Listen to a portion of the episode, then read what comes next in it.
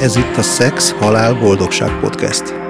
Kizárólag azoknak, akiket érdekel a szex, azoknak, akiket érdekel a halál, és azoknak, akiket foglalkoztat a boldogság. Jó szórakozást, jó hallgatást! Sziasztok, hallgatók! A mai adásban egy interjút hallhattok, amit Dénes Évivel készítettem. Dénes Évit nehéz bemutatni, mert ahogy a beszélgetésben is hallani fogjátok, elég sokoldalú ahhoz, hogy bármilyen címke ráragasztható legyen. Párszor találkoztam már vele az elmúlt években, de személyesen csak tavaly ismertem meg, és talán ez az egyik dolog, ami a 2020-as évnek köszönhető, ez az, aminek hálás lehetek. Éviről az a szubjektív élményem, hogy a lélek az emberi kapcsolatok igen jó ismerője. Legszívesebben azt mondanám, hogy lelkész, de hát ez a titulus már foglalt, és Dénes Évi tudtommal kicsit sem tagolható be holmi protestáns hierarchiába. Sőt, szerintem boszorkány a szó legjobb értelmében. Ugyanis elképesztően pozitív, szeretetteli jelenléte van, ami miatt kifejezetten örültem, hogy a beszélgetést személyesen vehettük fel. Azt már megtapasztaltam, hogyan tud Évi értő és befogadó figyelemmel fordulni mások felé, de hogy mit szól ahhoz, ha őt boncolgatják, arról egészen eddig az alkalom még fogalmam sem volt. Úgyhogy fogadjátok szeretettel az interjút, és ne habozzatok megosztani véleményeteket a hallottakkal kapcsolatban e-mailben vagy Facebookon. A Szex Halál Boldogság podcastbe vagyunk, és Dénes Évivel beszél. Tényleg te Évát vagy Évit szeretsz? Évit szeretem. Évit, Dénes Évi. Tíz évesen mi akartál lenni? Tíz évesen elköltöztünk egyik városból a másikba, és elvesztettem a gyökereimet. Uh Honnan, hova? Mohácsról Pécsre költöztünk, és egy tulajdonképpen pici városi iskolából egy nagyobb városi iskolába kerültem. Mm. És az igazi trauma ezzel kapcsolatban az volt, és ezért is nem volt sose kérdés, hogy mi akarok lenni, mert egészen más dolgok foglalták le a figyelmemet, amikor a matematika tanárnő különböző oszlopokba, sorokba ültette a különböző matematikai képességű gyerekeket, nála osztályozva voltak, hogy hova tudsz kerülni, és hát nyilván meglátta a jegyeimet, és azt mondta, hogy jó, bár ide ülhetsz a legjobbak közé, de hogy soha nem fogsz tudni annyit, mint azok, akik ebben az osztályban növekedtek fel egészen eddig a korukig, hiszen te csak egy kis kisvárosi, tulajdonképpen világvégi iskolából érkeztél, és a szüleimtől egy nagyon erős küzdőszellemet örököltem, amiben azt mondtam, hogy az nem lehet, hogy az nem úgy van,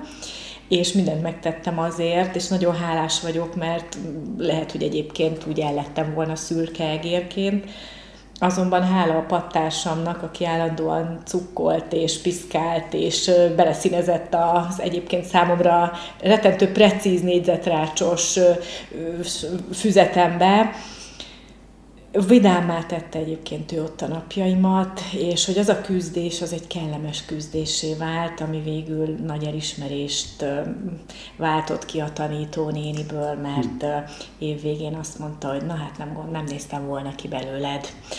Úgyhogy egészen más dolgok foglalták el a figyelmemet, inkább a cél vált a céllá, mint a forma, hogy kivé szeretnék én válni. Az sokkal inkább egy belső úttá vált, mint az, hogy az effektív milyen munkakörnyezetben, vagy mi leszek, ha nagy leszek. Egészen 38 éves koromig szerintem nem tudtam, hogy mi akarok lenni. De nem volt 10 évesen valami a fejedben, hogy na, bár csak lennék. Én burokban nőttem föl orvos szülők gyermekeként, nem nagyon láttam se vállalkozókat magam körül. Nyilván láttam, hogy vannak tanárok, óvónénik, orvosok, láttam, hogy van boltos néni, pénztáros, egyebek, de semmi fogalmam nem volt így mhm. utólag visszagondolva a világ összes többi részéről. Úgyhogy mm. nem sok minden maradt. Régen balettáncos szerettem volna lenni még óvodában, a tánc a mai napig fontos része az életemnek, de egyszer azt mondták, az öcsémmel jártunk versenytáncolni, láttam olyan 16 éves közölte velem a a táncoktató, a versenytánctanár, hogy nem mehetek tovább a csoportba, mert nagy darab vagyok. Uh. És akkor az úgy kevésbé esett jól, és akkor ezt egy Azon el, egy el, is, el is engedtem, hát szerintem vasárgyal nem voltam 35 és 40 kilónál több, de hát természetesen nem voltam egy 50 magas, de magasabb, tehát hogy nagy darab voltam, Nem volt a Barbie. De lehet, hogy most valahol ott ropnám a szét koptatott térdekkel a színpadon, úgyhogy mindennek megvan a maga helye. a sportkórházban váróteremben. Igen. Na jó, de hogy kicsit jó, az nem derült ki a internetes kutatásaim során, hogy tíz évesen mit gondoltál, de most úgy látom, hogy business coach, life coach dolog, és hogy, sőt, most nemrég írtál egy könyvet is, ami miatt én mondjuk azt is mondom, hogy író, de te hogyan definiálod magad? Uh-huh. A materiális világ kitagad, mert érzelmekről beszélek. A spirituális világ pedig azért tagad ki, mert rettentő racionális vagyok, és hogy a spirituális folyamatok is, a belső folyamatokat is biokémiai funkcióként és a neuron kapcsolatok varázslatos világaként élem meg.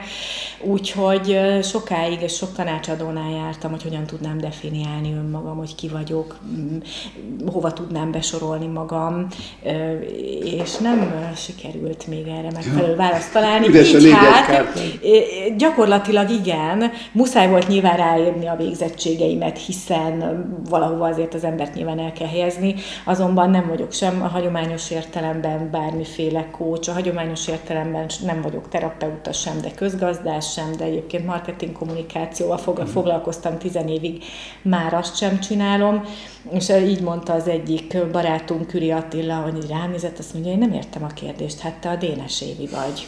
És akkor mondtam, hogy értem, de hát azért mégiscsak a világnak ma fontosak a formák. Igen, de ez, ez, ez kapcsolódik is a következő kérdéshez, mert hogy tulajdonképpen te most így brandesedsz, nem? Tehát azzal, hogy hogy, hogy van, van honlapod, van könyv, vannak most már cikkek, meg is lehet látni, hogy, hogy bekerültél olyan embereknek is talán a látómezőjébe, akik mondjuk a, nem törődtek veled, amíg nem írtál könyvet például, hogy, hogy egyébként te így gondolsz magadra, mint egy márkára, és akkor így van egy ilyen tudatos építkezésed, vagy pedig inkább sodródós vagy? Nem, nem csak AB válasz van persze. Mm, hiába ez az eredeti szakmám, ugye marketing kommunikációval foglalkoztam tizen évig, sosem gondoltam magamra márkaként.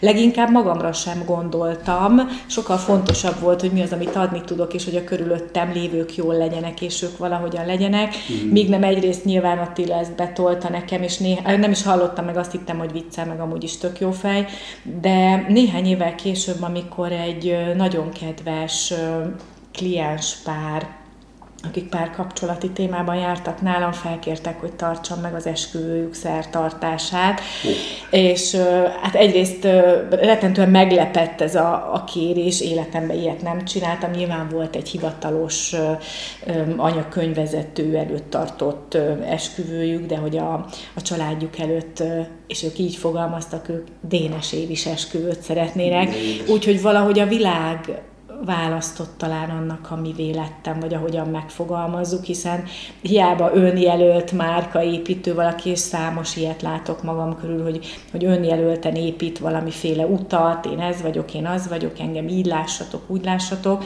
Azonban az, hogy a világ valójában milyen értékeket vesz ki belőlünk, vagy ő mivé brendesít, vagy márkásít, vagy én márkásít bennünket, az már a lerakott értékeken múlik, hogy valamiből valódi márka lesz, szuper brand lesz belőle, vagy csak egy sokadik valami a piacon, úgyhogy ahelyett, hogy én ezt tudatosan építettem volna, valahogy a világ fogalmazta meg azt, hogy mi az, amit ő belőlem lát és kér és uh-huh. szeretne. Szóval nem hiszel abba, hogy előbb a logó legyen, meg aztán majd tolunk mögé valami tevékenység? Nem is volt logóm, kérték, hogy a, egyébként tavaly készült el a weboldalam arra a nyomásra, hogy most már valahol legalább legyek utol, után követhető, amivel Aha. már egyébként tizen éve foglalkozom, mert sehol nem voltam megtalálható az és interneten fé.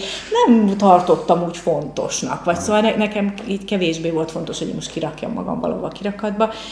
Üm, és akkor ugye ehhez kellett, ugye hát azért csak kell egy Facebook oldal, ez az amaz, és akkor mondták, hogy hát akkor valami logót, és ott szenvedtem, míg nem az egyik kedves barátnőm azt mondja, hogy hát neked olyan jó az aláírásod, akkor legyen az. És akkor így a kisbetűs Dénes Évi egybeírva, ö, ékezetek nélkül Tök tulajdonképpen, mert hogy ez vagyok én. Uh-huh.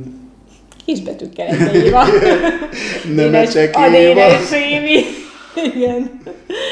és érdekes egyébként ez a nemecsek, és hadd térjek most ide-vissza, milyen érdekes, ez soha nem merült fel bennem, és egyébként rettentően kedvelem a, a meglátásaidat, mert mindig újabb gondolatokat ébresztenek Aha. bennem, hogy, hogy te mit látsz, hogy ezt te hogyan fogalmazod meg, ugye olvastam a, a vagy beleolvastam, mert végig még nem olvastam a, a, a könyvedet, hallgat, hallgattam a zenét, és hogy az a gazdag érzelem és gondolatvilág, ami ott van benned, mindig fel, fölsejlít bennem, vagy nem tudom mi a magyar szó rá, tehát segít, hogy, hogy újabb gondolatokhoz jussak, és milyen érdekes, hogy a kincskeresőből is, meg az összes többi mit tudom én, pár utcai fiúk, vagy egri csillagok, ugye, amiből mm, táplálkoztunk még 20-30 évvel ezelőtt, hogy milyen szereplők maradnak meg.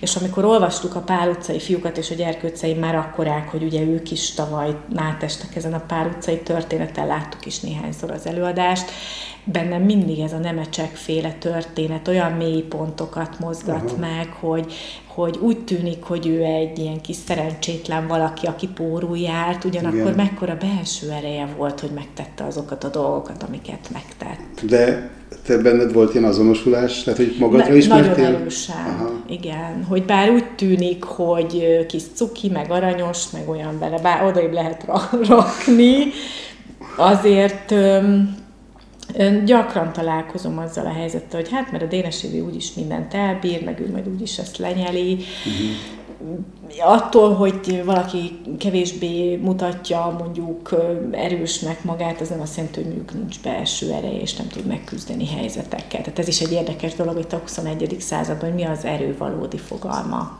Igen. Meg, hogy minek mutatod magad, és, és mi van mögötte, mert... És igen. akkor hányszor kapom meg én is, hogy könnyű neked, mert... És erre mondta azt édesapám nagyon gyakran, mert ő is megkapta annó, hogy könnyű neked, mert hogy semmi gond, bele lehet ülni a zsebembe, és végig lehet csinálni velem egy napot, és nagyon gyakran eszembe jut ez a mondata, Tök amikor jó. én is megkapom, hogy könnyű neked, mm-hmm. mert... De nem baj, mert mindenkinek megvan a maga története, és nem kell magyarázkodni. Női és férfi csoportot is vezet, mondhatjuk ezt, hogy szerinted vannak tipikus női és tipikus férfi problémák? Elsősorban emberi problémák vannak, aztán következnek a nő és a férfi érzelmi, kommunikációs és talán alapvető genetikai működés különbségekből adódóan. Tehát elsősorban talán azt gondolom, hogy emberi problémák vannak, és utána következnek csak azt, hogy ezt női-férfi kérdésként fogalmaznám-e meg. Aha. És te úgy képzeletben, hát mondtad előbb, hogy, hogy azért volt valami matekos próbálkozás, hogy kipalérozd, vagy palérozd matekos készségeidet, hogy ezzel ugye el szoktam gondolkodni, és gondoltam, hogy te alkalmas vagy, vagy témába vágó ember vagy, hogy megkérdezzem, hogy, hogy lehet-e valahogy egy ilyen négyes osztást csinálni, hogy, hogy mondjuk nő, férfi, magánélet, karrier, és akkor így el lehet-e helyezgetni ebben a, a, a problémákat, hogy van, ami nagyon tipikusan férfi probléma és karrier, és nagyon tipikusan női és magánélet, és női és karrier, és hogy van-e valami ilyesmi mátrix, ami, ami esetleg kirajzolódik a szemed előtt képzelbe, amikor mondjuk valaki megkeres, és mit tudom, azt mondja, hogy hú, izé, veszekszem a főnökömmel, otthon belép törlik a lábukat. Sokáig kerestem a válaszokat arra, hogy hogyan lehetne jól megismerni az emberi természetet, hiszen nem vagyunk egyformák. Teljesen mindegy, hogy milyen modellt szeretnénk bárkire vagy bármire ráhúzni és az elmúlt évek egyik nagyon nagy tanulási útjának, és ezzel együtt egyfajta szelekciós útnak is az lett a vége, hogy megszületett az objektív személyiségelemzés, mint objektív személyiség elemzési technika, sokkal kevésbé az a fontos, hogy valaki nőként vagy férfiként magánéletben vagy, vagy a hivatásában keresi a válaszokat, hiszen nekek van egy életfeladata, amire született, vannak különböző életszakaszokban a tanulni valói, van egy erőforrásrendszere, mi van, mi az, ami hiányzik, mire érdemes odafigyelni, hol a rés a pajzson, és megkeressük azt, hogy, hogy annak a résnek hol vannak a megoldási lehetőségei, ugyanígy a személyiségdinamikában, akár az idegrendszer terhelhetőségei, illetve ami a legfontosabb, az érzelmi rendszerünk, hogy hogyan kapcsolódunk egymáshoz.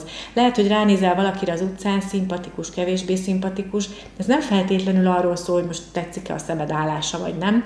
Ez inkább arról szól, hogy az, amit én megérzékelek belőled, az hol van. Kis Tehát amikor, igen, igen, igen, igen, tulajdonképpen a kisugárzás, de mögött azért van egy érzelmi rendszer, hogy akár egy egoisztikus vezető, vagy egy önfeláldozó hogyan nyilvánul meg, és mindennek a viszonyai, és akkor ezért is, akkor válaszolva röviden a kérdésedre, hogy mindenkinek ez egy teljesen egyéni dolog, hogy nőként egy karrier jellegű életfeladata van, kevésbé a magánéletében vannak a kihívások, vagy esetleg ez egy vegyes rendszer, vagy bármennyire is férfiként születtem meg, egy erős belső munkára születtem, és aztán lehetek a raktárostól kezdve az ügyvezető is, uh-huh. nem ott lesznek az életem nagy kérdései. Aha, tehát akkor ez az erősen összefügg, és akár elnyúlik ez a probléma vagy kérdés oda, hogy magamnak milyen párt választok, tehát lehet, hogy nekem nagyon dolgom van a karrier helyzettel, és valami módon ez kapcsolódik ahhoz, akivel én magánéleti helyzetbe keveredek? Tehát, Abszolút, értem, igen? hogy mit kérdezel. Nagyon gyakran látok, hiszen párok is jönnek hozzám, igen. és össze, megnézzük a, a, az összecsengésüket, vagy mennyire tudnak, vagy hogyan tudnak kapcsolódni. Nagy részt a jól működő kapcsolatok egy külső és egy belső megélésű életfeladatú embernek a találkozásából jönnek. Az az egy, aki mert önmagában van egyfajta stabilitás, és a karrierjében szeretne előre jutni, a másiknak egy inkább belső munkája van, de ugye ezt a stabilitást némiképpen meg tudja kapni a másiktól, és lehet, hogy neki meg a karrierjében nincs annyira kérdés, és ez egy nagyon szépen működő kapcsolat tud lenni. Az, amikor valaki, vagy egy párban mind a kettő, ugye vagy a karrierjével foglalkozik, vagy mind a kettőnek egy belső útja van, akkor az azért lehet kihívásos, mert ugyanazzal küzdünk, és vagy nagyon eltávolodunk, vagy egymást kezdjük el Igen. a saját kihívásaink miatt gyötörni. Hát én mondjuk belegondolok, hogy, hogy csak így simán az egzisztencia, tehát a, a, a tárgyi lét szintjén milyen erős hatás mondjuk ez a Covid, ahol egy csomó ember, lehet, hogy mondjuk egy családban a pasas elvesztette a munkáját a nő meg mondjuk megtartotta, és megborulnak a, az egyensúly helyzetek, mert egyszer csak egy haszontalannak érzi magát, és, és ráadásul hirtelen nem ő lesz az, aki leteszi a kenyeret az asztalra, hanem, hanem egy kiszolgáltatott helyzetbe kerül, és mondjuk egy ilyen erős külső hatásban elég durván megmérettetik egy, egy kapcsolat. Ez így van, és itt jönnek az emberi értékek, amit mondtam, hogy kevésbé már nő-férfi, mint inkább emberi Aha. témák ezek, hiszen azért erős értékrendválságban, vagy értékválságban vagyunk a 21. században, amik uh-huh. az igazán fontos dolgok. Igen. A férfiak hajlamosak pótcselekvésre, és kiváló pénzkereső automatává válnak, ami a nő számára természetessé válik, igen. és hogyha ez nem történik, akkor hirtelen pánik keletkezik. Ö, és ugye ahelyett, hogy egymást látná a nő és a férfi, teljesen máshová ö, helyezi a figyelmét. Te dolgozol asztrológiával, számokkal, taróval, nem akarlak leleplezni, csak hát én, én is itt érintett vagyok ezekben a csoportos megmozdulásokban, és, és látom, hogy mi minden kerül elő hogy neked mi a kapcsolatod ezzel a úgynevezett ezotériával, meg van-e neked egy, egy olyan, vagy biztos van, inkább azt mondom, hogy mesélj a hitrendszeredről. A, a hitrendszerem, mint ahogy akik olvasták a Beavató című regényemet, a hitrendszerem a szeretet. Ha el tudjuk azt fogadni, hogy mindaz, ami a világban látható és láthatatlan, a közt van valamiféle kapcsolat, akkor a megértés, a megérzés, az elfogadás, a, a lázadásnak lesz egy, egy olyas fajta egyvelege, amiben meg tudjuk találni mindenféle helyzetben a magunk, vagy hát fogalmazhatunk úgy is az, az univerzális válaszokat. Azok, akik kizárólag a matériához kapcsolódnak, az van, amit látok, kizárólag az van, amit meg tudok fogni, amit meg tudok tapasztalni, nagyon gyakran eljutnak egy kiüresedett érzésbe, hogy tényleg ennyi a világ, hogy mindent elértem, amit tudtam, sikeres vagyok a szónak a materiális értelmében, Azonban hol vagyok én, hol van az én boldogságom, hol van a megelégedettségem, és azok, akik viszont nagyon eltolódnak a varázslatok irányába, és szándékosan használom ezt a szót, tehát nagyon lebegnek, és mindig azt mondjuk, hogy mert az, az univerzumban rend van, kevésbé tudnak az anyagban érvényesülni, holott anyagi világban élünk, anyagba zárt fény vagyunk tulajdonképpen mindannyian, és értem, hogy mit tudom én, három napig fényt teszek, meg nem tudom, ugyanakkor hogyan tudok az igazán nehéz helyzetekben megnyilvánulni, mert ugye könnyű fönt a hegyen meditálni, de amikor ott van egy párkapcsolati helyzet, na abban hogyan tudok helytállni, az viszont a matériához, az anyaghoz kapcsolódik. Tehát én hiszek a kettőnek, hiszek az arany középútban, és akkor válaszolva egészen konkrétan a kérdésedre, igen, nagyon sok mindent használok, de teljesen mindegy is, hogy melyik eszköztárat használom, és hozzám azért elsősorban a materiális világból érkeznek, karrier témával, párkapcsolati témával, és amikor előveszem a számaimat, néznek nagy szemek, ők nem ezért jöttek, mondtam, hogy nem számít, és a következő alkalommal már kifejezetten kérik, hogy na akkor ezt vedd elő, meg azt számolt ki, stb. Tehát valahogy talán sikerült megtalálni azt a, azt a nyelvezetet, ami a két utat össze tudja úgy kapcsolni, hogy, hogy amit én tapasztalok, azt hogyan tudom a számok, vagy bármi más nyelvén ugyanúgy megfogalmazni, illetve az, amit élek valahol a lelkemben, ugye ez a másik véglet, azt hogyan tudom anyaggá varázsolni, vagy hogyan tudom földelni, materializálni, vagy uh-huh. bármi. Nagyon gyakran van, hogy céges tréningeken is viszem a kis eszközeimet, Természetesen nem ezzel indulunk neki, de ide jutunk ki, hiszen mindenhol az ember ül, tehát attól, hogy a munkaerő ül valahol, ott azért emberek vannak, a saját életükre kíváncsiak, már pedig a boldog ember hatékony munkaerő. Ezt túl is lehetne írni pólóra is árulni, áll a Dénes Évi. De hogy, hogy azért a kérdést félig meddig, vagy egy kicsit más irányból megfogalmazva, most amúgy is benne élünk egy ilyen fura világban, amikor visszajönnek ilyen régi tradicionalista, vagy ilyen, hát ez egy rossz szó, mert ugye nem, ez egy, ez egy létező kategória, de hogy egy ilyen tradicionális világszemlélet, ami mondjuk Európában történetesen állandóan a kereszténységre reflektál. Tehát, hogy mondjuk erről a típus, tipikus keresztény vallásosságról, meg erről a keresztény gondolkodásról, Erről azért egy elég sommás kritikai részt találtam a könyvedbe is, amin egy kiválókat kacagtam egyébként, tehát szerintem az egy nagyon szórakoztató része a könyvnek. Hogy te mit gondolsz a vallásosságról, illetve mit gondolsz a kereszténységről, ugye a? Az egyik a forma, a másik a cél, visszautalva, nem tudom, 10 perccel ezelőtti teljesen más szempontból megközelített témánkra. A vallás egy forma, hogy hogyan cselekszem meg azokat a dolgokat, amik keretet adnak az én belső középpontomnak, biztonságomnak, rutinomnak, az igazodási pontomnak, az, ez egy forma.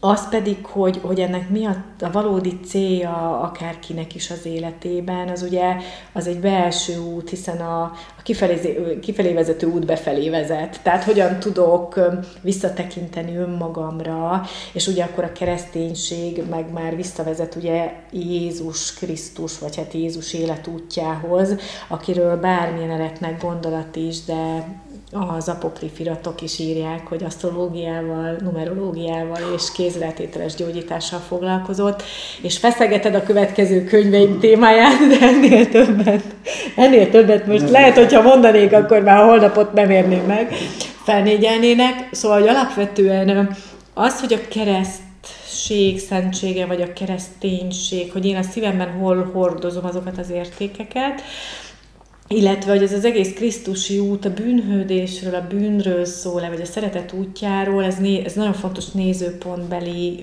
különbség, hogy ki mit hogyan kommunikál, hogy a félelem vagy a bizalom mentén próbálunk meg valakit egy úton végigvezetni. Mm. Tehát végig tudom vezetni a gyermekemet azon az úton, ha nem csinálod meg a házi feladatodat, akkor nem lesz vacsora, nem lesz gumimaci, nem nézhetsz mesét, vagy azt mondom neki, hogy érdemes megcsinálni most a házi feladatot, mert akkor szabad az estéd, és értem, hogy bizonyos tantárgyakat kevésbé szeretsz, vagy kifejezetten nem érted, hogy ennek mi lényege van az életedben, de az, hogy majd az idő egy pontján szabadon dönthess, hogy mivel foglalkoz, az bizony bizony a világ szabályai közé tartozik, hogy ezeket a feladatokat most meg kell csinálni. Mm. És az, hogy, hogy melyik utat választja valaki, és hogy, hogy maga a társadalom is inkább a félelmek vagy a, a bizalom szeretet mentén működik, és ez nem egy idealista elképzelés, ez két irányzat, ez mindenkinek a saját szabad választása. Szoktuk mondani, hogy elvették a szabadságunkat, azt gondolom, hogy sem az érzelmi, sem a gondolati szabadságot nem lehet valakitől elvenni, azt ő maga adhatja oda. Igen, igen, igen. Szóval kérdez, akkor viszont hadd kérdezek vissza, bár tudom, hogy kevésbé ez a forgatókönyv, de hogy mi az, ami miatt... Mi az a, igen, mert engem tényleg érdekel, hogy mi az, ami miatt ö, mosolygásra késztetett a, az a bizonyos okfejtés, ami a, a könyvben van, ugye miközben gyóntatják a leányzót. Igen, igen, igen. Hát biztosan azért, mert tehát nekem volt egy nagyon erős gyerekkori input, egy erős, erős hatás, hogy engem nagyon szerettek volna vallásosra nevelni. Ebben egyébként tök jó ellenhatást értek el, mert magamtól biztos nem olvastam volna butháról, meg a jainizmusról, meg, meg a kínai univerzizmusról, tehát hogy igazából én nagyból támadtam, és azt mondtam, hogy jó, a, ha ti ezt mondjátok, hogy, hogy tényleg ez volt, és Isten teremtette, és ezt kell csinálni, és mindenki más elkárhozik, akkor járjunk utána, hogy ez mindenről így van. És a, a dolog pikantériája az, hogy a könyvespolcon ott voltak azok a könyvek, amikben megtaláltam a választ. Tehát tulajdonképpen a szerencsém az volt, hogy egy olyan értelmiségi családban nőttem fel, amelyik ugyan tradicionálisan zárkozott volt, de mentálisan nyitott volt.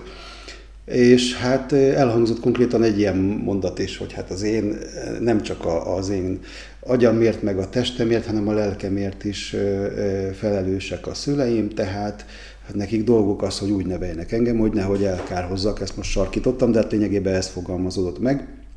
Én megragaszkodtam ahhoz, hogy hagyd döntsem el én, hogy én, hogy merre megyek, mit csinálok, és kiváló könyveket olvastam, nagyon érdekes volt, nagyon sokat tett hozzá az akkori gondolkodásomhoz, meg hogy aztán tényleg összehasonlítgattam a vallásokat, meg rajzolgattam ilyen kis izé táblázatokat, hogy itt ez, meg az, és akkor ez tetszik, nem tetszik. Hivat, Erik Frommot olvastam, aztán ugye, meg mit tudom én, a zenés, a motorkerékpárás, ápolás művészetet, egy csomó olyan könyv került a kezembe, ami egyszerűen kinyitotta a világot, és ez nekem érdekes volt, tehát hálás vagyok ennek, de mondjuk magát a frusztrációt azt el tudtam volna e, engedni, tehát nem volt egy megerősítő, bátorító, hanem inkább egy ilyen támadó dolog, amivel szemben én kifejtettem ezt az erőt. És, hogy ne én legyek a riportalany, azt még hozzáteszem, hogy tulajdonképpen ennek a helyzetnek egy ilyen el túlzott és középkorba helyezett változatát olvastam a könyvedbe, és, és annyira ott kuncogtam, amikor ugyanazokat a kérdéseket, amit akkor én megfogalmaztam, a, a dolognak a logikáját, meg a telje, tehát az érzelmileg sem logikus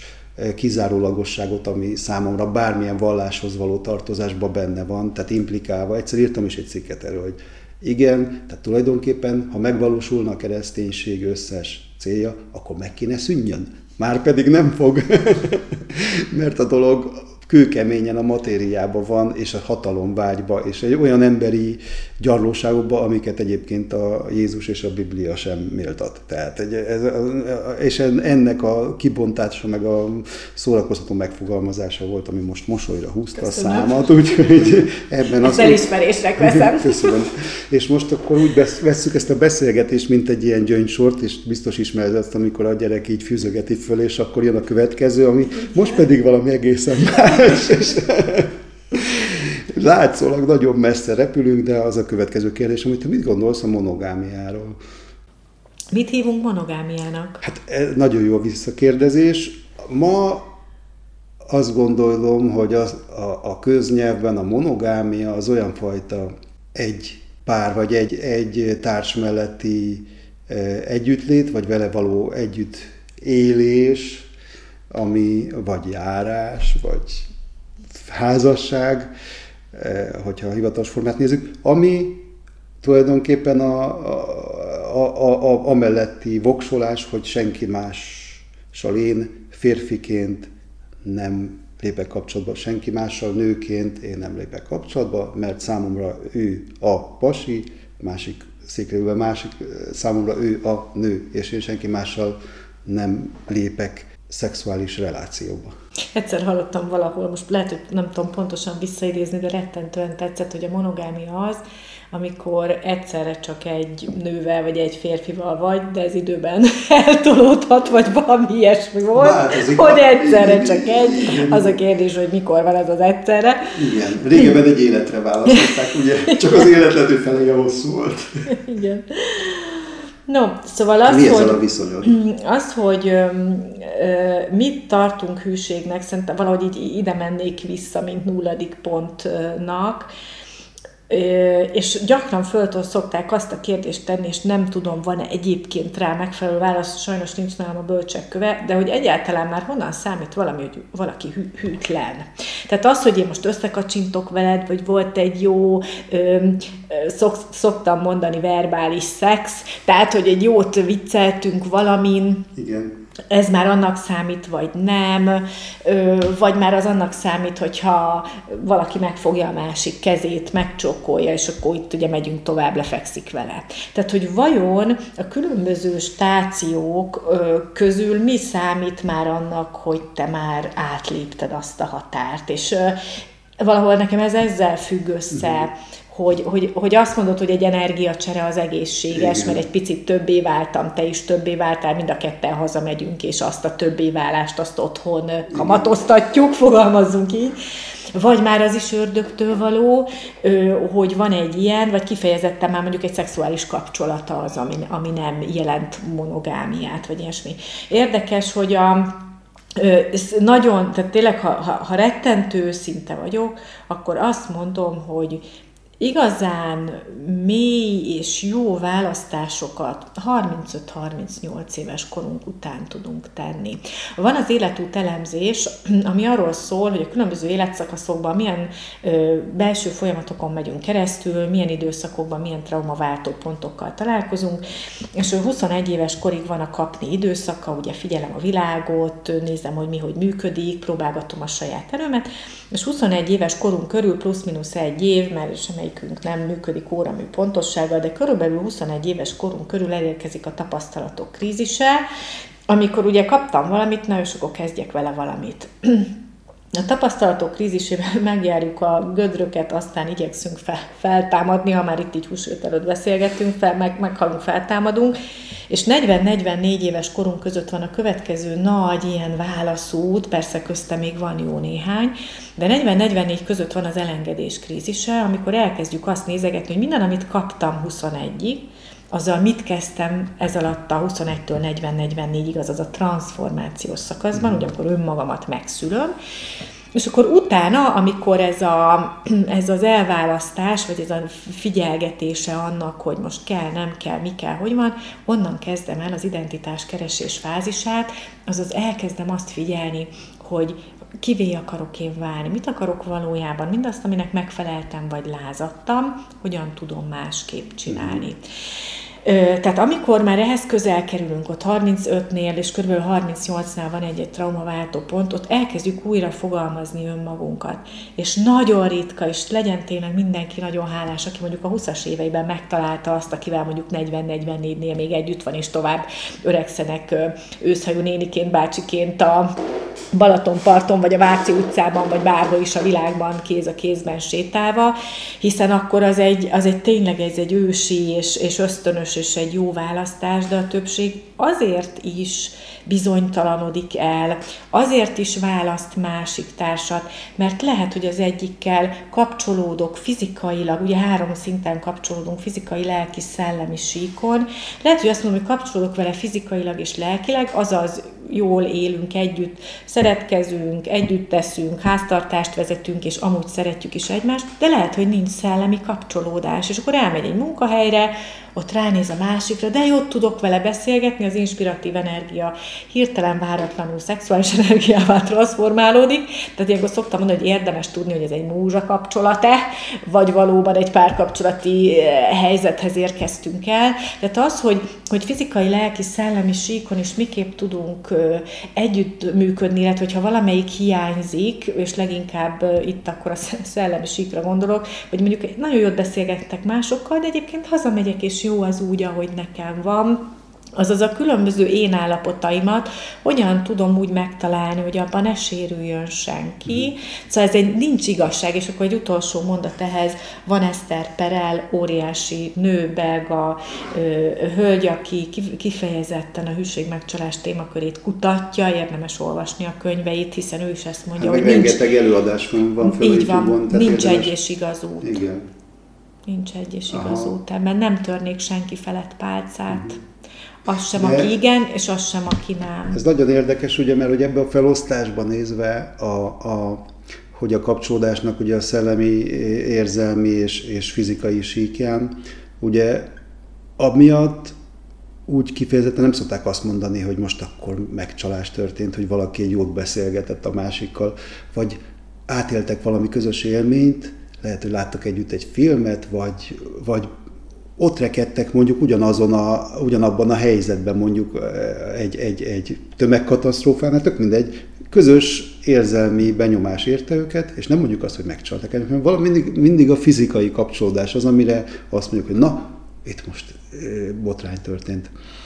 Hogy ez nem, nem akarom a szádba adni a választ, de hogy nem, logikusan következik-e abból a rettentően materializált világból, ahol tényleg az vagy, amit megkerestél, meg az vagy, ami, ami, amekkora a bankszámlád, és hogy hány ember fölött gyakorolsz hatalmat. Tehát, hogy nincs egy olyan nagyon erős beleragadás a fizikai világba, aminek logikus következmény, hogy maga a megcsalás is valahogy úgy van, hogy akkor a ki mit dugott hova, az a, az a megcsalás, és a, egyébként pedig lehet, hogy voltak együtt egy könyvbemutatón, egymás mellett ültek és összemosodtak, és az nem megcsalás. Tehát, hogy, van, akinél már az. Van egyébként.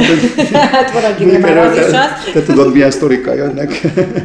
Van, akinél már az is az nyilván hüvelykúj szabály szerint igen, a fizikai, igen.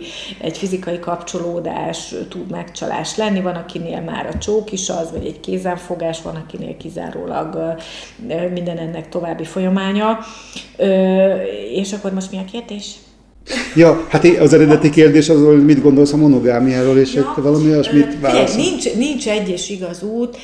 Járt így nálam itt kliens, aki azt mondta, hogy én annyira szeretem a páromat, de hogy nem működik a szex, és egyszerűen így, fizik, tehát hogy fizikai különbségeink okán, tehát bármennyire szeretem, bármennyire jó vele, és hogy vajon akkor én hogy éljek úgy a jövőben, hogy tudom, hogy még 40 évig ezzel a összenemillőséggel kell együtt élnem, és hát nyilván nem buzdítom se A, se B, se C vágányra, de abszolút értem a dilemmát, hogy na és akkor ilyenkor mi van? És van olyan pár, aki megbeszélte, hogy mivel köztük a fizikai dolog nem működik, ők annál jobban szeretik egymást, és ehhez milyen erő kell. Uh-huh. Azt mondják, hogy elengedlek téged, együtt élnek mai napig, de igenis van egy másik síkon egy társ, és ahhoz milyen erő kell, hogy ő befeküdjön az ágyába, és most bár a hallgatók is bármit gondolhatnak, nem vagyunk az ő cipőjükben, nem vagyunk az ő helyzetükben, olyan könnyű megítélni mást, hogy mert ez ilyen, mert ez olyan, mert én ezt nem csinálnám. Honnan tudjuk? Uh-huh. Nem vagyunk ott. Tehát nincs jó és rossz. Igen. Az a kérdés inkább talán, hogy ezt mennyire tisztán működtetjük, mennyire szívből, mennyire pótcselekvésből, mennyire a kétségbeesésből, mennyire abból, hogy valamit nem találok, és ahelyett, hogy valóban keresném, egyszerűbb valahol máshol keresni. Uh-huh. Tehát én azt mondom, hogy az, az a belső út, meg az a szándék az, ami, ami elhatárolhatja, hogy most akkor mit is, vagy hogyan is uh-huh. csináljunk. Ez egy szerintem egy nagyon pengejél és sajszálvékony vagy hajszálon függő kérdés, hogy igen, nem, a jó ég tudja. Eleinte nekem is elég határozott véleményem volt arról, és minél többen ültek itt, annál inkább árnyalt volt a kép, és ezért is mondtam Eszter Perel a videóit, könyveit, mert ő is ezt inkább több helyről közel, közelíti meg, és majd mindenki kiválasztja a saját belső igazságát, Aha. vagy élethelyzetének megfelelő utat. Van, amikor a gyerekek miatt valaki nem akar elválni, és akkor, na és akkor most akkor igen, vagy nem, vagy mivel járunk jobban, a fene se tudja. Na, nem, nem, nem előjátéknak szántam az eddigi beszélgetést, de már ez eddig is kiderült. Úgyis már mindenki azt gondolja, hogy akar, így van, hogy ezek itt úgyis monogámia pártik, vagy nem monogámia igen, ellenesek, igen, most már teljesen mindegy. Könyvel. Így van, szóval, mindenki elgondolkozik a saját szempontjából, de ezen, nem, mi a jó. Nem kerülhetjük meg a kérdést, hogy amire már ugye utaltam, hogy te írtál egy könyvet, a Beavató címmel, amit már egy részben én méltattam egyébként, és hogy nagyon szívesen, és hát én, mivel nem a könyv óta ismerkedtem meg veled, hanem előtte már azért ismertük egymást, hogy én fölismertem benne az te értékvilágodat, de hogy igazából visszamennék a kájához, hogy honnan jött az ihlet ehhez a könyvhez. Hú, hát én azt mondom, hogy először nyomás volt, mint ihlet mert hogy volt néhány kolléganőm, segítőm, támogatóm, varázslóm egyébként, akik azt mondták, hogy az én jövőm hosszú távú feladataim a visszaemlékezések leírása, és akkor mondtam, hogy minek a micsodája, és aztán nyilván nagyon sok minden történt, most nem kezdem el itt hosszasan mesélni, míg nem elérkezett az a, az időszak az életemben, amikor már túl sok kielmutatott a felé, hogy érdemes lenne letenni a fenekemet, és legalább tenni egy próbálkozást, hogy az, amiről már olyan sok mindenki, a, mindegy, hogy az asztrológiai képletemből varázsmódszerekkel, vagy csak egyszerűen a már megírt tudatosságkártyáim, a posztjaim kapcsán, vagy a kis novelláim kapcsán azt mondták, hogy igenis bennem van valami, ami ösztönösen előhívja azt, aki valamit leír, nyilván egyfajta módon, hogy hát akkor vettem két hetet a az életemben is úgy voltam vele, hogy majd vagy lesz valami, vagy nem, de ezt a két hetet ezt megelőzte egy nagyon érdekes élmény, az egyik kolléganőmnél voltam, ő női gyógyításokkal foglalkozik, semmi extra fekszel az ágyon, nyomogatja az akupunktúrás, meg minden ilyen egyéb pontokat, és elkezdtem látni egy olyan képsort, amire magam sem számítottam, elkezdtünk vele beszélgetni, és hát kiderült, hogy ő is ugyanazt látta, amit én, elkezdtem, mondta, hogy jó, akkor házi feladat leírni azt, amit látok, ez lett a könyv első fejezete. És aztán ezt félretettem néhány hétig, mert úgy voltam vele, jó végül is házi feladat elintézve, szuper, én megtettem, amit meg kellett tenni. És akkor két hét múlva, amikor elérkezett a pillanat, hogy tán nem kéne többet alibizni azzal kapcsolatban, hogy az, ami bennem már régóta fogalmazódik, és egyfajta képként elindult, azt kiteljesítsem. Úgyhogy leültem, és nem tudom elmondani valóban neked honnan, de láttam a belső képeket, és a könyvben az szerepel, amit én láttam, hallottam, szagoltam, éreztem, ki jön be, mit csinálott, mi történik. Én azt szoktam mondani, hogy ez a könyv az átfolyt rajtam, ezt nem, nem én írtam, persze nyilván én írtam, de hogy nem én írtam. És ez a hölgy, aki végig segített ezen az úton, meg az összes gyógynövényes információ tőle származik, ő egy létező személy, Viktória a könyvben, és mint kiderült, volt előző életünk, teljesen mindegy, hogy valaki hisz benne, vagy nem. Én tudom, hogy ilyen létezik, hittem is benne, de bevallom őszintén neked, hogy nem gondoltam volna, hogy ez ennyire élővé tud válni. Tehát olyan volt, mintha egy filmet néztem volna, ami velem történik, vagy mások nagy történetei végre velem is megtörténnek a legnagyobb visszaigazolás nekem a férjem volt, aki olvasta, ő elég szkeptikus, kritikus, a legnagyobb kritikusom ugyanakkor a legnagyobb támogatóm is, és Sokszor ez így. hasonlóan, mint nálatok. és akkor az történt, hogy így olvasta, és láttam rajta a döbbenetet, láttam rajta azt, hogy úristen, mikor van a következő fejezet, mikor adod már ide, mikor tudom olvasni, és, és akkor azt gondoltam, hogy úristen, akkor talán ez mégiscsak igaz lehet, és ez mégiscsak az lehet, és nem csak egy illúzió, hogy én azt gondolom, hogy van valami, ami de közben nincs. Aha. Tehát, hogy valahogy így egy, egy nagyon furcsa módon született, aztán most már látom a következő könyvek történetét, bevallom, alig várom, hogy leüljek, most két hét múlva nekiállok remélhetőleg a következőnek, ami majd csak karácsony előtt fog kikerülni, hiszen azért ezzel elég sok háttérmunka van, amire az első könyvnél nem volt időnk, lehetőségünk, mert gyakorlatilag tényleg három hónap alatt került ki az első leütéstől a nyomdából ki, igen, úgyhogy majd némi utógondozást igényel a könyv, de de most erre a következőre szeretnék egy picit több, picit több időt Aha. hagyni. Hogy, jó, hogy mondtam, mert igazából ez, hát ha van ilyen műfaj, akkor azt mondom, hogy ez ilyen tanítóregény. És ráadásul ugye a, van egy ilyen, ami vitatható, hogy van egy ilyen műfaj, hogy női könyv, meg férfi könyv. Nem nagyon hiszek ebbe a tagolásba, de legalábbis vannak ilyen, ilyen szerintem inkább ilyen piaci elképzelések, hogy na most akkor megcélozzuk a női vagy a férfi közönséget.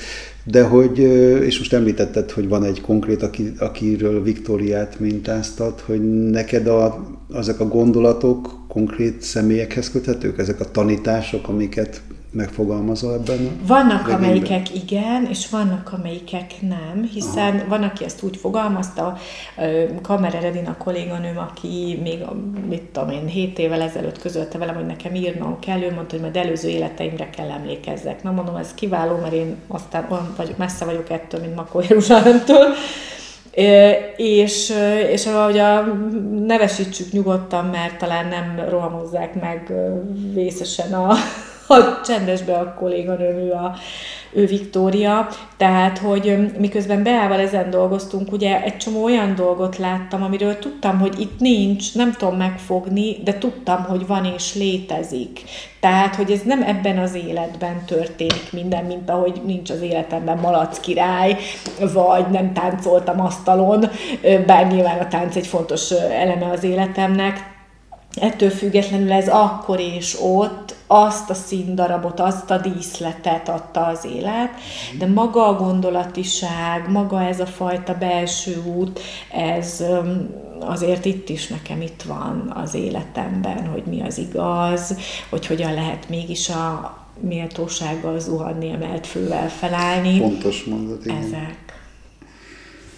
És hát már említetted, de hogy dolgozó újabb könyvön, vagy fogsz dolgozni, Szabad mondani itt azt, hogy mi volt, amiről én tudok, hogy mi lesz a címe, vagy ez most még... A címe, igen, le, lehet, mert már lassan majd a posztokban is lehet látni, hogy, hogy elkezdődik ennek a nem csak születése, hanem már egész a materializálódása. Az lesz a címe, hogy a mecénás, és ezt is egy jelen életbeli valaki ihlette, ránéztem, és tudtam, hogy nem először találkozunk. Ezek ilyen nagyon furcsa dolgok, akik teljesen materiálisak, azok most azt mondják, hogy biztos bolond, meg elképzelek, nem számít, most már nem foglalkozom ezzel. Régen nagyon zavart ez, hogy betesznek egy skatujába, most már nem zavar, mert aki járt nálam objektív személyiségelemzésen tudja, tudja, hogy ez valóság, és ez egy működő dolog. És kértem, hogy meséljen az életéről, és még mielőtt le tudtunk volna ülni, beszélni, megszületett az első fejezet. És viccesen felolvastam neki találkozásunkkor az első fejezetet, és sokkolva ült, és azt mondta, hogy ez gyerekkoromban pont így történt. Ne kérdezz, nem tudom. Már mielőtt fölteszed a kérdést, nem tudom.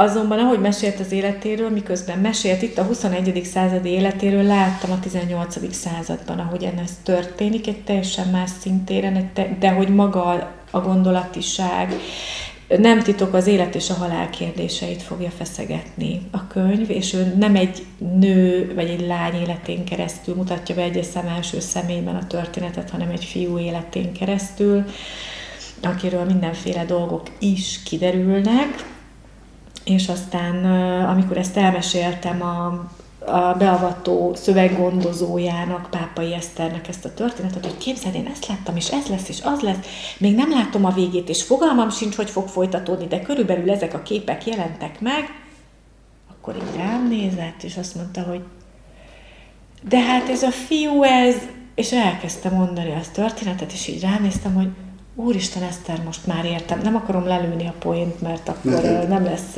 értelme, de amit az Eszter, tehát olyan, mintha így életre kelne egy történet, körülöttem, általam, talán valahogy így fogalmazom. Akkor ilyen médium, médium hat, fajta működésnek. Az én materiális énem azt mondja, hogy á, Én nem. már látom, hogy kiakadt szemmel Á, nem. nem, kiakadt szemmel nem, de mondjuk a beavatót végig sírtam, ezt nem szoktam eltitkolni, szóval azért az a történet rendesen átfolyt rajtam. Mm. A minden fájdalmával, a kétségbeesésével, az igazságtalanságaival, az igazságkeresésével, miközben tudjuk, hogy minden igazság, minden igaz, és semmi sem az. Hát kíváncsi vagyok, hogy vajon egy férfi bőrébe bújva ez miképp fog megvalósulni, mert hogy nyilván egyszer ott is ott voltunk, uh-huh. mint majd ki fog derülni, mi lovagcsoportosok is. Igen, igen, érdekes kérdés. Honnan szeded az energiáidat? Vagy ezen nem szoktál gondolni? Én nem szoktam gondolkodni, de sokan megkérdezik, hogy honnan vagyok ilyen duracányuszi, hogy nyom, csinálom ezt is, ezt is, és ezzel Igen, így elgondolkodom, hogy van, aki életében mit tudom én, amit te egy hét alatt el, elhasználsz energiát, kb. azzal felszántja a földet, és felneveli a gyerekeit, családját, majd meghal. és neked az volt egy hét. Igen, körülbelül igen. Ö, nem tudom, visz valami láthatatlan lendület, az alkotás, az adás öröme, hogy annyi gondolat van bennem, hogy tényleg néha azt érzem, hogy egy élet nem elég, hogy mindent leírjak, ami ott van bennem.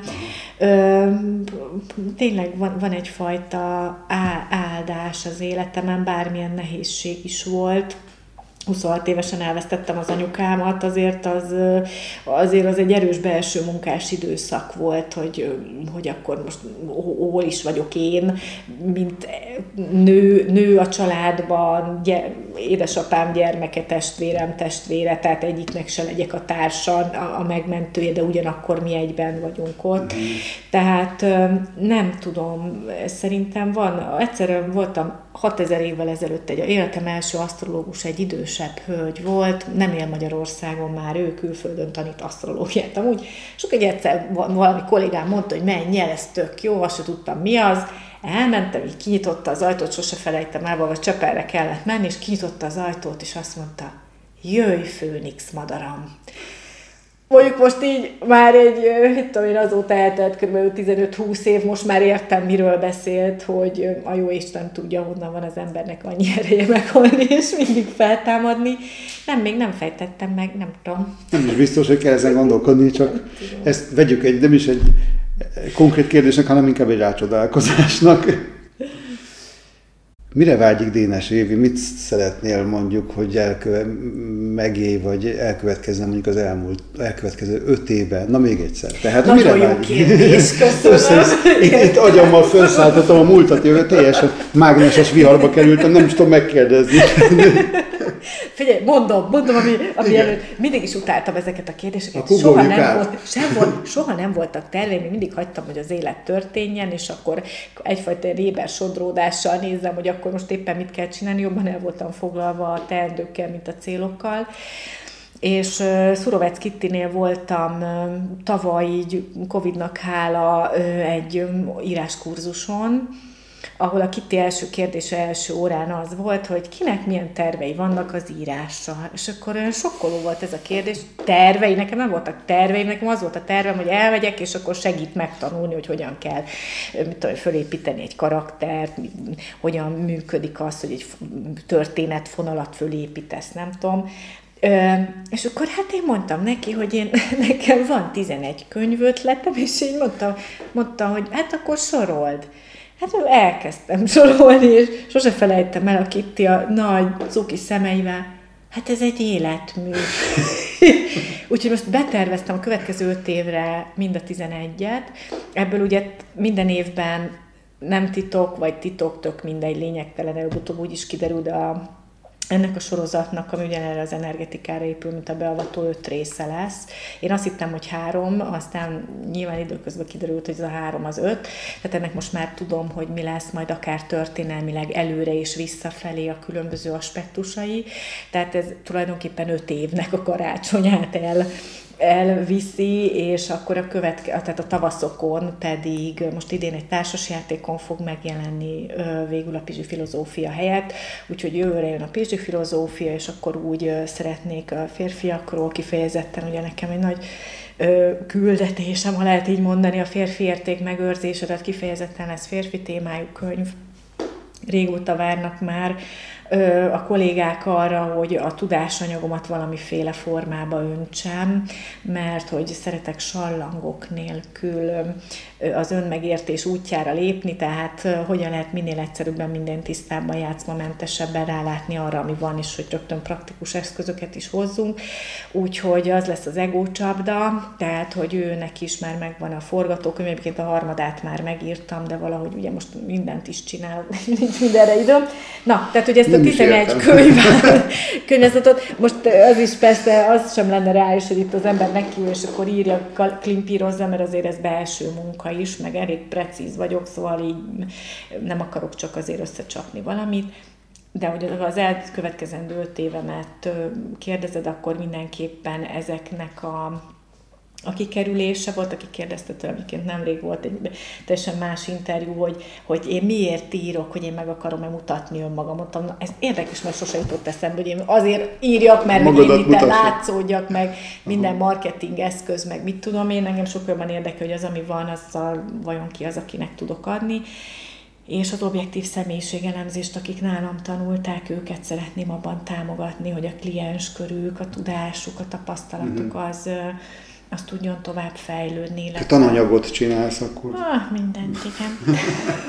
Azt is.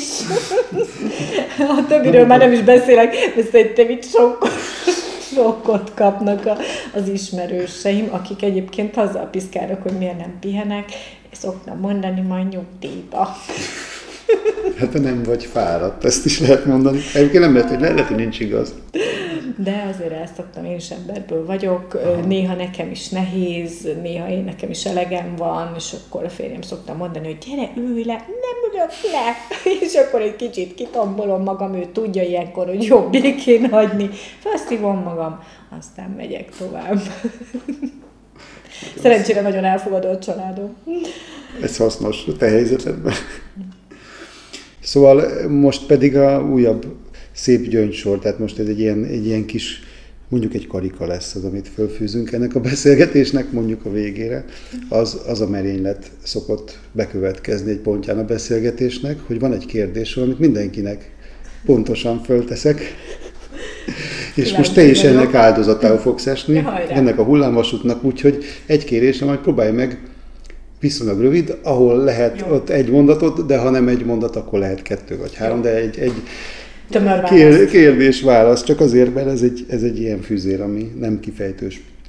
Van-e olyan rutin, aminek a bevezetése segíthet az egyénnek vagy a párnak a boldogsága teljes élet megtartásába? Tudsz-e olyan rutint mondani? Ha egy szóval szeretném mondani, igen. ha rövid egy mondattal, akkor azt Mi mondom, lenne az, akkor átfogalmazzuk a kérdést. A kölcsönös, apró elismerések, figyelem egymás felé. Aha. Ez Nem szép. egy nagy tűzijáték, sok pici mécses. De szép. Mi van a halál után? Élet. És hol kezdődik az élet? Az egy folytonos dolog. Az egy körforgás. Uh-huh. Hol kezdődik a halál? Minden pillanatunk halál. Erre majd mondok valamit. Mi az élet célja? Az élet célja az önazonos létezés. Nagyon jó vagy ezekben a rövid Tudom sokat is beszélni, de tudok keveset is. Most ezt is kipróbáltuk. Tökéletes. Miért fontos az intimitás? Mert abban tudunk egyé válni a mindenséggel, és ott tudjuk megtapasztalni a feltétel nélküli önátadást. Hm. Szerintem te ezt gyakoroltad. Biztos átküldte valaki nekem ezeket. te, te Angyalok leszállították meg a Pestre. Létezik-e véletlen? Nincsenek véletlenek. Aha, tehát nem. Ez lehet kifejtősebb. Első szexuális élményed. Biztos jártál óvodába, Az első szexuális élményem gyermekkoromban volt, anyukám varrógép előtt vedeztem fel azt, hogy mi, mi, mi is van igazából más, mint az öcsémnek, mert hogy a varrógép kellően eltakarta azt a kis szobasarkot, amiben egyedül lehettem. És rettentő kellemetlen volt, mert ő benyitott, miközben én éppen azt nézegettem, hogy mi merre van. És ott született egy szégyenérzet bennem, hogy láttam az arcán a sokkot, hogy nem tud vele mit kezdeni, illetve akkor én még nem tudtam, hogy ő azt érezhette, hogy nem tud vele mit kezdeni, hanem inkább azért nekem ez egy rosszalló rosszaló tekintetnek tűnt, és akkor így azt mondtam, hogy úristen, ez tök gáz, ilyet nem lehet, és akkor nyilván az élet, ahogy növekedtem, rájöttem, hogy na hát azért nem biztos, hogy ezt akkor jól dekódoltam, ezt az arckifejezést. Úgyhogy valójában ez. Köszönöm, azóta kerülöd a varrógépek. Nincs varrógépek. Tessék. A boldog élet titka. Állá Dénes Évi. Igen. Na jó, akkor hullámozunk tovább. Első halállal kapcsolatos élményed.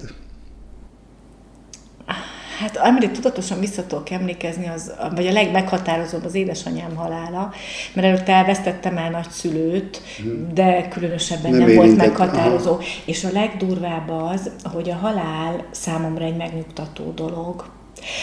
Bizonyos szempontból megnyugodtam, hogy ő megkönnyebbült, már a fényben van, nincs több szenvedés, és hogy ő majd egy reset gombot nyomva bízom benne, hogy egy másik forgatókönyvet választva egy másfajta életet Aha. tud élni. Hogy, a, hogy akkor az, amit mondjuk te a, a reinkarnációról gondolsz, az is segít abba, hogy ez a kérdést helyed, helyét Elképzelhető, igen, uh-huh. hogy ez, ez összefügg, még nem gondolkoztam rajta. Uh-huh. Nekem a halál nem rémisztő kettő abban az értelemben. Persze ez egy szomorúság, hiszen elvesztjük a fizikai kapcsolatot, nem tudok többet vele beszélgetni, nincs, nem tudom megkérdezni, nem tudom megmutatni az unokáit, mert ugye nem találkozott az unokáival.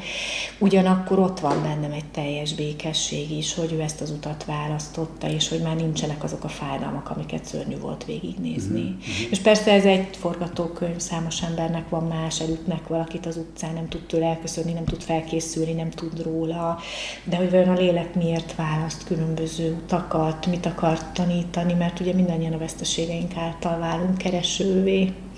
Hm. Nagyon szép. Ez egy bővített mondatnak tekintettem. Idézz egy pillanatot, amikor megfogalmaztad magadnak, hogy boldog vagy. Számtalan ilyen van. De mi ugrik be? Most! Most, ahogy itt ülünk, teljes inspiráció, azt érzem, mintha megszűnt Tadám. volna körülöttünk a tér, Történelmi. rád figyelek, hagyom, hogy az, ami éppen eszembe jut, az kijöjjön, teljesen mindegy, hogy az éppen holnap másképp gondolom, vagy nem. A jelen pillanat az nekem abszolút most egy inspiráló Ez nagyon jó. pillanat. Azt tanítanám az unokámnak, hogy, hogy fejeznéd be ezt a mondatot? Vállalja önmagát, azt a csodát, amiért megszületett. Szuper. Van-e válságstratégiád? Mit csinálsz, amikor mély ponton vagy? Felteszem azt a kérdést, hogy mi az az ajándék, ami abban a pillanatban van. Ezt úgy hívom, hogy ez az eső tanítása. Kérlek, még, elég lesz. még egy mondatot, mert még egy mondatot? lefagyott a rendszer. Nem Jó, értem. kék halást. Jó, értem, akkor bővített mondatban Köszönöm, mondom. Ez, ez túl érdekes ahhoz, hogy így adjuk. Köszi. Szóval, hogy, hogy mi az eső tanítása, ez benne lesz majd az ön, önfejlesztő könyvem egyik fejezetében. Csak annyit mondja, amennyi még nem spoiler. E, igazából teljesen mindegy, nincs jelentősége, bárki viszi, vigye az, hogy amikor esik az eső, két dolog mellett dönthettünk. Az egyik, hogy azt mondjuk, hogy a francia emberi most mostam kocsit, fölvettem a 30 ezeresből kapucsomat, fehér nadrágba jöttem, és különben is ma van az esküvőm. B opció, hogy azt mondom, hogy na, legalább kevesebb lesz a kosza, az utcákon a növények fellélegezhetnek, és az a természet körforgása, és teljesen természetes, hiszen az életünk természetes része az eső. Bármelyik mellett dönthetünk bármelyik pillanatban, az eső akkor is esni fog. Ah, azt hiszem értem. A leg, talán a vége a leg, legegyszerűbb, hogy van-e olyan könyv vagy film, amit ajánlanál, ami rád nagy hatással volt, és Érdemesnek tartod elolvasni, megnézni? Rettentően felidegesített egy könyv, ugyanakkor a legnagyobb ajándék ez volt számomra. Mit keresett Isten a hálószobában, ha már itt párkapcsolati könyveket, mert nyilván számtalan valamit lehetne ajánlani. Ki hogy hívja, nem tudom, Ái Krisztián, vagy most már mindenféle módon hallottam az ő nevét kiejteni, egy magyar férfi, aki ezen a néven írt, tanít, stb valaki ajánlotta nekem ezt a könyvet, elolvastam, és a mit tudom én, hanyadik oldalon, valahol az első 20%-nál úgy gondoltam, hogy hát ez egy állatság. Én ezt kidobom. Úgy voltam vele, hogy én már ezt most akkor is végigolvasom. Ez a küzdő, és, küzdő évi. És olyan teljesen lázadónak, kilázadónak hívja, ki rendszeren kívüli gondolkodásnak hívja párkapcsolat tekintetében, ami mögött óriási igazságok vannak, ha tiszta szívvel tudod olvasni, és nem az, nyilván nem az egódat nyomogatja, mert nekem is azt nyomogatta, mm. hogy de hát ez hülyeség, de hát ez így, rettentő jó nézőpontváltásban hogy hogyan tudsz másképp ránézni a hűség kérdésére, arra, hogy igen, nem, hogy mi idegesít, mi nem. Most ez jutott eszembe, nyilván van számtalan, de ha valaki szereti a, a rendszeren kívüli könyveket, és szeretne valóban dolgok mélyre nézni, akkor a gondolatébresztő könyveket szoktam ajánlani. Mm. És film? Ö, nem szeretem a filmeket, megmondom miért. Ö, van egy olyan tulajdonságom, hogyha nézem a filmet, akkor egyszerűen a testemben érzem azokat az érzéseket, azokat az információkat. Én azt hittem, hogy nem vagyok normális, nem is vagyok nyilván, de hogy egy kolléganő mondta azt, hogy ugye egyszer beszélgettünk, és így mondja, hogy ugye te nem szereted a filmeket nem tudsz nézni, és egyébként ezért is olvasok relatív kevés történetet is másoktól, tehát én gyakorlatilag csak szakkönyvet olvasok, uh-huh. mert egyszerűen így ott vagyok abban a történetben, érzem azt a fájdalmat. Nyilván most mutatnék limonádé filmeket, 50 első randi, tök cuki amúgy, Ö, de, de annyira ott vagyok ebben, a, és, és, és miközben olvasok vagy nézek valamit, bennem egy másik történet íródik ezért nem nagyon olvasok, és nem nagyon nézek filmeket, hanem muszáj, vagy csak tényleg mm, tudom én, a kezdő például Robert De Niroval uh-huh. kifejezetten kedveltem, mert nem egy érték, hogyha egy idős ember tud alázatot tanúsítani a fiatalok irányába, és a fiatalok is meglátják az ő tehetségét, és ez a kettő összeér. Tehát ilyeneket Aha. igen, de mély nagy filmeket nem, Aha. mert egyszerűen... Túlságosan megérint. Engem rettentően megérint, és elkezdem ott látni magam, és érzem, és látom, és fáj, és nyilván örülök vele, meg él. Hú, na mindegy, de erről fog szólni a mecénás is, nem lelőve a poén, de hogy miközben győzedelmeskedünk valaki felett, és megöltük, ugyanabban a pillanatban meg más emberek temetnek. Szóval amikor győzünk, akkor valaki veszít, és ezek bennem mindig nagyon nehéz kérdések, hogy akkor most győzzünk, vagy inkább veszítsünk, vagy akkor hogyan lehet úgy csinálni, hogy mindenkinek jó legyen, és sajnos nem mindig ilyen az élet, hogy mindenkinek jó. Túl, túl mélyek, vagy túl intenzív az én érzelmi világom ezekhez, uh-huh. úgyhogy ilyen limcsi filmeket tudok mondani neked, de olyan nagy, transformatív filmeket magam sem nagyon nézek. Tehát például a Gladiátortól én totál kifeküdtem, amikor Péternek egyik kedvenc filmje, én teljesen megfeküdtem tőle. Úgyhogy így filmet kevésbé tudok jó szívvel ajánlani, mert nem lennék, ne nem, lennék, nem lennék hiteles benne. És egyébként is a saját könyvedet ajánlod leginkább. Amiből majd hát, ha egyszer lesz filmi. nem, nem, nem. Akinek kell, úgyis megtalálja azt a könyvet, akit hív. Nagyon szép végszó. Köszönöm szépen a beszélgetést. Én köszönöm neked, és köszönöm, hogy adtál te is magadból. Dénes Évivel beszélgettem és teázgattam az elmúlt szűk órában. Ha megosztanátok gondolataitokat, írjatok e-mailt a szexhalálboldogság kukac gmail.com címre, vagy keressetek ránk a Facebookon, és üzenjetek ott. Köszönöm a hallgatást, sziasztok!